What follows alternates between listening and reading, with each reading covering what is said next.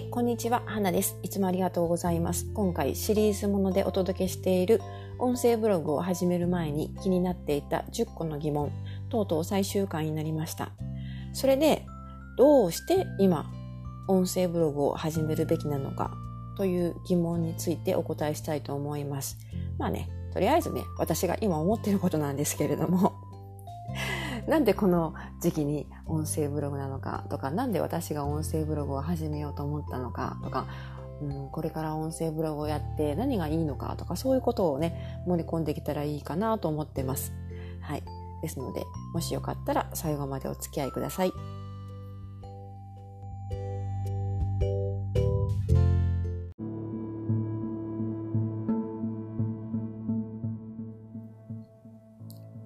はい。まあね、あの、今なんで音声ブログなのか、と音声コンテンツなのかということに関してはですね、あの、まあ、時々ブログで書いたりとか、あの、他のボイスブログで喋ったりとかもしてるんですけど、やはりですね、この、音声ブログとかブログをね、配信する、発信するという人は、やはり何かしら自分の商品を売りたかったりとか、自分をね、ブランディングしたかったりとか、まあ、そこから収益を得たかったりとか、そういうところがあると思うんですよね。まあ、フォロワーを増やしたいとか、自分のファンを増やしたいとか、まあ、いろいろ、あの、狙いは人それぞれあると思うんですが、この、まあ、ウェブ上のこういうコンテンツ、ウェブマーケティングで生き残っていくためにはですね、あの、多かれ少なかれ、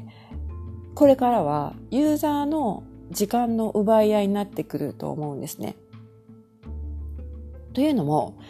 えー、今結構ね、もうすでにかなりのユーザー、かなりあの毎日スマホを見る時間が長くなってきたりとかね、えー、パソコンの前に座ってる時間が長くなってきたという方は多いと思うんですが、それでもやっぱり自分の時間って決まってるわけじゃないですか。1日24時間しかなくて、睡眠時間をとって食事をして仕事をして、まあ、その隙間時間とかに普通のユーザーはスマホを見たりとかねネット上の何かしらコンテンツを触れたりとか利用したりとかするわけですよね。そうするともう時間としてはですねあの無限ではないわけですよね。でそこで例えばブログとかねウェブサイトの記事というのはですねユーザーにしてみれば目と耳を奪われるコンテンツですよね。ところが、音声コンテンツというのは耳さえあれば聞いてもらえるコンテンツになるわけです。つまり、あの、まあ、わかりやすく言うと、ながら聞きすることができるので、例えばね、家事をしながらとか、エクササイズをしながらとか、あとあの、何かしらの作業をしながらとか、もしかしたらあの、仕事をしながらでもね、BGM として聞いてもらえるかもしれませんよね。そういう耳だけが自由な時間というのを取っていくマーケティングというのがこれからはね、どんどんどんどん成長してくるんじゃないかなと思います。ですので、もちろんのブログを書いたりとかね、そのウェブサイトを作っていく、そういうことも有益だとは思うんですが、それだけじゃなくて、音声コンテンツとしてのメディアを何か持っているということは、それだけで、あの、多く、より多くのユーザーにリーチできる可能性を持ってますよね。ですので、あの、私は今、この時代とか、今この時点で、できればね、早い段階から音声コンテンツというのを一つ何か持っておくといいんじゃないかなと思います。まあ、音声コンテンツを配信するメディアですね。自分のメディアとして、自分の集客販路として何か一つ持っておくといいんじゃないかなと思ってます。で、そこから、そういう、まあ、発想から始めたのが音声ブログだったんですよね。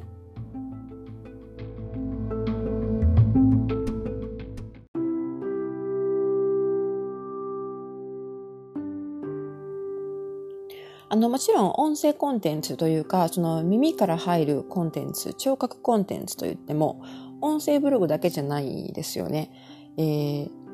例えば音楽もありますし、あの、音声、ブログというのではなくて、ラジオ、ネットラジオという形態もあれば、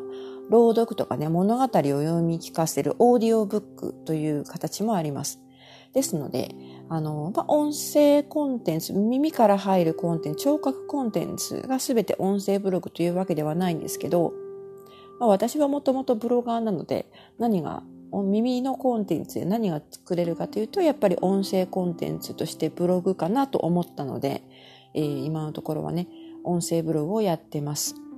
はい。まあね、将来的にはですね、オーディオブックとかも作れたらいいですけどね、それちょっとまだまだ先の話かなというところがあってですね。で、まあこれからはですね、あの、えっと、例えば、えー、いわゆる、なんて言うんでしたっけ？読み上げ機能とかもね、どんどん充実しているので、ブログ記事を書いたとしてもですね、それを読み上げ、読み上げてもらって、それを耳から楽しむという、そういう楽しみ方もあると思うんですね。だからブログが全部ダメとかね、あの、そういうテキストのコンテンツがダメになるとか、そういう意味ではないんですよ。もちろんね。あの、それはユーザーが選択できるところなので、いいと思うんですが、まあ、でも、やはりね、自分の言葉で話したいというところもありますよね。自分の言葉で読み上げ機能を使った機械による読み上げじゃなくて、自分のトークを聞いてほしいと。自分のブログと、ブログとしての自分のあの声で、えー、この私のコンテンツを受け取ってもらいたいというのがあるので、やっぱりね、音声コンテンツとか音声ブログは面白いなと思います。はい。というわけで、今、あの皆さんに多分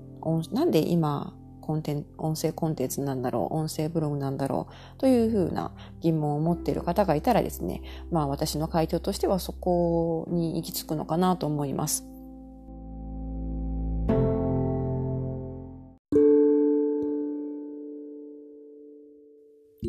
あとですね、これはあの、今までもどこかで喋ったりとか書いたりとかしているので、またこの話かというふうに思っている方もいると思うんですが、やはりね、自分の、えー、健康という意味でも、そろそろね、あの、だんだんこう目が疲れ、目の疲れがひどくなってきたりとか、あの、タイピングばっかりやってると、指とか手首とか肘とか腕がね、もうだるくなってくるとかね、腰痛、肩こり、まあ、その辺がね、どうしても出てきますよね。デスクワークの時間が長いと、そういう体にも 支障が出てくるので、その健康面からも音声ブログの方がね、私は楽ちんなんですよね、今のところね。やっぱり音声ブログだと、あの、姿勢が結構柔軟に保てるというか、ずっと椅子に座っていなくてもいいわけじゃないですか。パソコンに向かって仕事するわけじゃないので、あの、まあ、立った状態でもね、まあ、パソコンも立った状態で打てるといえば打てるんですけど、あの、音声ブログの方が割とあの、えっと、柔軟に対応できるというかね、立った状態でもできるし、ソファーにくつろいだ状態でも収録できるし、もちろんあの座った状態でもできます。で中にはね、通勤時間とかね、歩いてる時間にこういう音声ブログを収録してるっていう人もいるみたいで、まあ、その場合はね、その周りの環境の音とかも入ってしまうと思うんですが、まあ、それはそれでね、あの、いい味を出してたりすることもあるので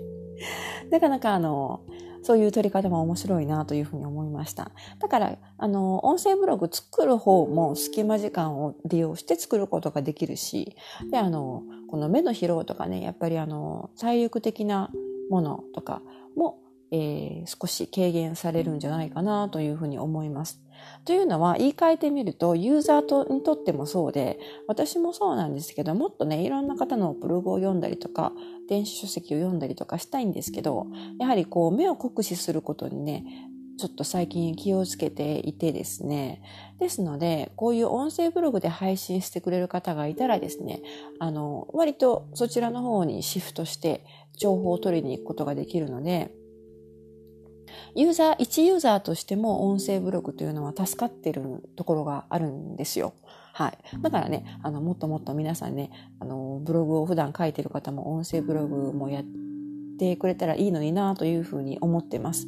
というわけで、まあ、あの、こんな感じで、とうとう最終日10日目になってしまいましたが、いかがだったでしょうか？えー、っと、まあね、ゴールデンウィーク特集ということでね、あの、今回企画を立ててみたんですけど、ゴールデンウィークの方もね、あの、楽しくお過ごしになっていたでしょうか？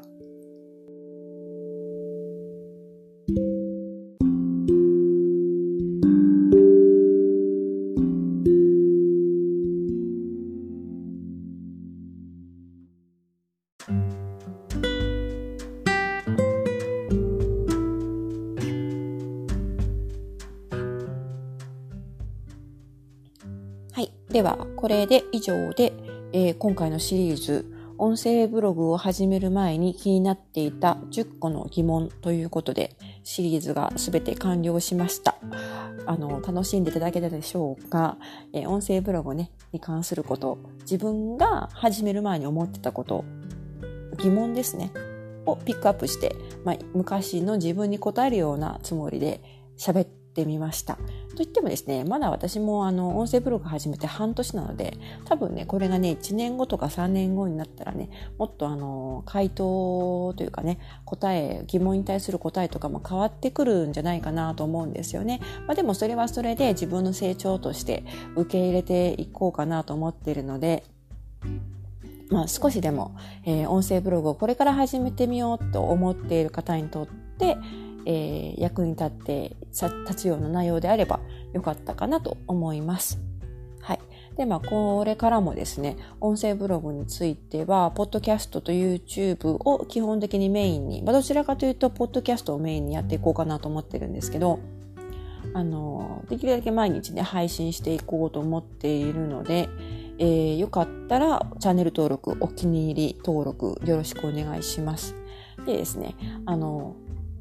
まあ、いろいろ結構ね、年間に何回か旅行に出ることもあるので、ちょっとその時はね、もしかしたら、えー、更新が途絶える瞬間とかもあるかもしれないんですが、一応毎日配信を目指しています。ので、よろしくお願いします。あの、SNS はね、Twitter とか Tumblr とかもいろいろやってますので、そちらの方もフォローしていただけると、そちらの方からも更新通知を受け取ることができますので、はい。ぜひ、えー、まだフォローいただいてない方はフォローしてみてくださいというお話でした。はい。では、今回は以上になります。えー、今回もね、あのシリーズ最終回になりましたけれども、最後まで聞いていただいてありがとうございました。またね、明日からは、まあ、普通、普通のというか 普段の、普段の配信で、えー、やっていきますので、えー、引き続きよろしくお願いします。はい。では、また次回お楽しみに。